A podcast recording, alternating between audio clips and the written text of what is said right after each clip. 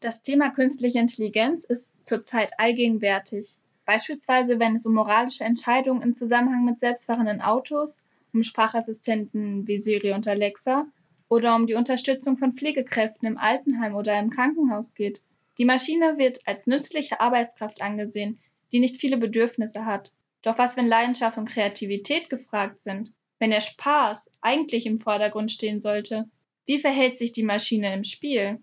In diesem Beitrag werde ich auf die Brettspiele Schach und Go eingehen und unter anderem verraten, was eine 250 Jahre alte Maschine mit dem sprichwörtlichen Türken, also dem Fälschen von Dingen, zu tun hat. Dabei möchte ich nochmal darauf hinweisen, dass der Duden empfiehlt, dieses Sprichwort nicht zu verwenden, da es viele Türken als diskriminierend empfinden. Soweit dazu. Ich wünsche euch nun viel Spaß mit folgendem Beitrag. Schach. Das weltweit beliebte strategische Brettspiel Schach entwickelte sich aus den indischen Prototypen etwa im 6. Jahrhundert in Persien. Zum Beginn des 9. Jahrhunderts gelangt es erstmals an die europäischen Höfe und wird seit dem Ende des 15. Jahrhunderts nach heutigem Regelwerk gespielt. Die Regeln. Das aktuelle Regelwerk sieht 64 Spielfelder vor, auf denen die Kontrahenten jeweils mit 16 Figuren König, Dame, zwei Türmen, zwei Läufern, zwei Springern und acht Bauern versuchen den gegnerischen König schachmatt zu setzen.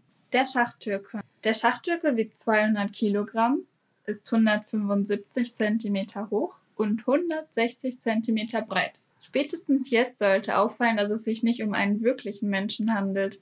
Diese Maschine wurde von Wolfgang von Kempelen, dem österreichischen Hofbeamten der Kaiserin Maria Theresia, 1769 erfunden und besteht aus Holz, Metall und Stoff. Zuvor war ein Zauberer am Hofe der Kaiserin, der dem Hofbeamten überhaupt nicht gefallen hat. Daraufhin sagte er, er könnte eine super Maschine bauen, die alle beeindrucken würde. Es sollte der Eindruck eines automatischen Schachspielers entstehen. Tatsächlich befand sich im Hohlraum des Tisches, also dieser Schachtürke, sollte einem Menschen ähneln, der an einem Tisch sitzt, auf dem ein Schachbrett aufgebaut ist. Tatsächlich befand sich im Hohlraum dieses Tisches, an dem der Schachtürke sitzt, ein menschlicher Schachexperte normaler Größe. Dieser bediente seine Spielfiguren mit Hilfe von Magnetkraft und kleinen Metallstiften an der Unterseite des Spielbrettes. Die Illusion war lange Zeit perfekt, doch irgendwann, doch irgendwann verflog die Illusion, als das Rätsel aufgelöst wurde. Es zeigt jedoch, dass die Menschen seit jeher an künstlicher Intelligenz und an Maschinen interessiert sind. Von der Einbildung hin zur Realität. 1997 schafft es erstmal das Programm Deep Blue von IBM den Schachweltmeister Garry Kasparov zu schlagen. Doch zunächst erstmal zu dem Programm. Was ist Deep Blue eigentlich? Deep Blue kann bis zu 200 Millionen möglicher Stellungen für den nächsten Spielzug berechnen. Dabei hilft ihm die Auswertung tausender Meisterpartien im Schach. Sein System basiert auf einem Suchverfahren, das durch die Auswahl wichtiger Parameter ergänzt wird, zum Beispiel Königssicherheit versus Angriff. Sollte ich eher meinen König sichern oder ist es wichtig, aktiv zu werden? Problemlösung mittels Suche. Das Suchverfahren, auch als Trial and Error Method bekannt, ist sinnvoll, wenn folgende Sachverhalte gegeben sind. Erstens. Es gibt einen definierten Ausgangszustand. Zweitens. Der gewünschte Zielzustand ist vorgegeben. Drittens. Die möglichen Aktionen zum Übergang von einem Zustand zum nächsten sind bekannt. Dann lässt sich das Suchproblem sogar grafisch darstellen. Die Knoten sind die Zustände die Wurzel, also der Anfang, bildet den Ausgangszustand und die Kanten sind die Zustandsübergänge. Wem das nun zu viel ist, keine Panik.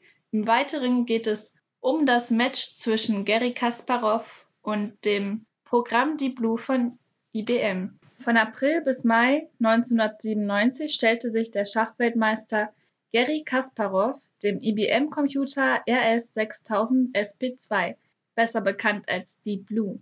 Kasparows Ziel war laut eigenen Aussagen nicht weniger als die Ehre der Menschheit zu verteidigen. Letztendlich verlor der russische Großmeister gegen die Maschine mit 2,5 zu 3,5.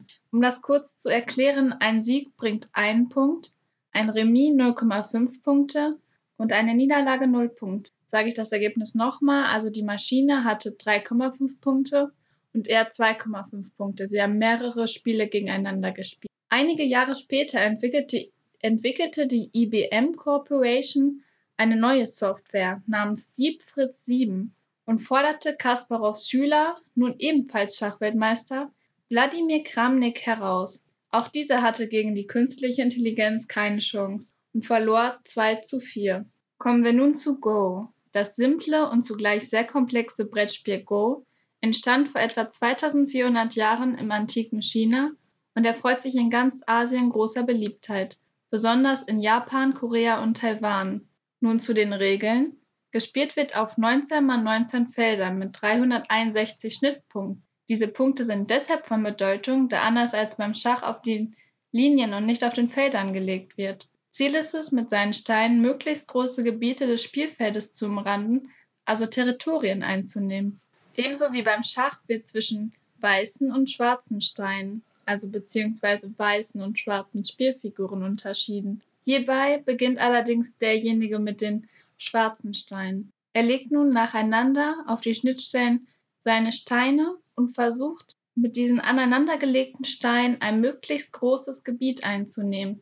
Möchte jetzt nun der Spieler mit den weißen Steinen dies verhindern, legt er an die schwarzen Steine an und wenn er diese Steine einmal quasi umzingelt hat, kann er sie wegnehmen und das Territorium gehört ihm. Also in der Go-Sprache wird der Umraum um die Steine als Freiheiten bezeichnet, die dem Spieler also genommen werden. Nachdem nun Deep Blue den Schachweltmeister geschlagen hatte, suchten sich die Programmierer von KI neue Herausforderungen und versuchten schließlich im Go-Spiel zu brillieren, denn das Go-Spiel hat nochmal wesentlich mehr Möglichkeiten, also Zugmöglichkeiten. Und so trat das Programm AlphaGo von DeepMind am 9. März 2016 gegen den südkoreanischen Go-Weltmeister Lee Sedol an. Doch zunächst zum Programm. Was ist denn eigentlich AlphaGo? Das Programm AlphaGo von DeepMind beruht auf drei grundlegenden Algorithmen. Erstens dem Monte-Carlo-Algorithmus, der eine Hypothese für das folgende Spielgeschehen aufstellt. Zweitens dem überwachten Lernen, das die Hypothese im Folgenden hin auf falsch oder richtig überprüft und gegebenenfalls anpasst. Und schließlich drittens dem belohnenden Lernen, das unabhängig davon, ob die Hypothese nun richtig oder falsch war, einen guten Zug belohnt und einen schlechten Zug bestraft. Beispiel Gewinn oder Verlust von Territorium. Dabei steht dem Programm eine Datenbank an gespielten Partien zur Verfügung, die zusammen mit der restlichen Software die Ausgangslage des Programms bildet. Im wiederkehrenden Rhythmus durchläuft AlphaGo die Punkte von 1 bis 3. Nun zum Match. Am 9. März 2016 tritt der südkoreanische Go-Weltmeister Lee Sedol gegen das Programm AlphaGo an und muss mit 1 zu 4 eine klare Niederlage hinnehmen. In weiten Gebieten Asiens ist Go ein Volkssport und somit ein wichtiger Teil der gelebten Kultur.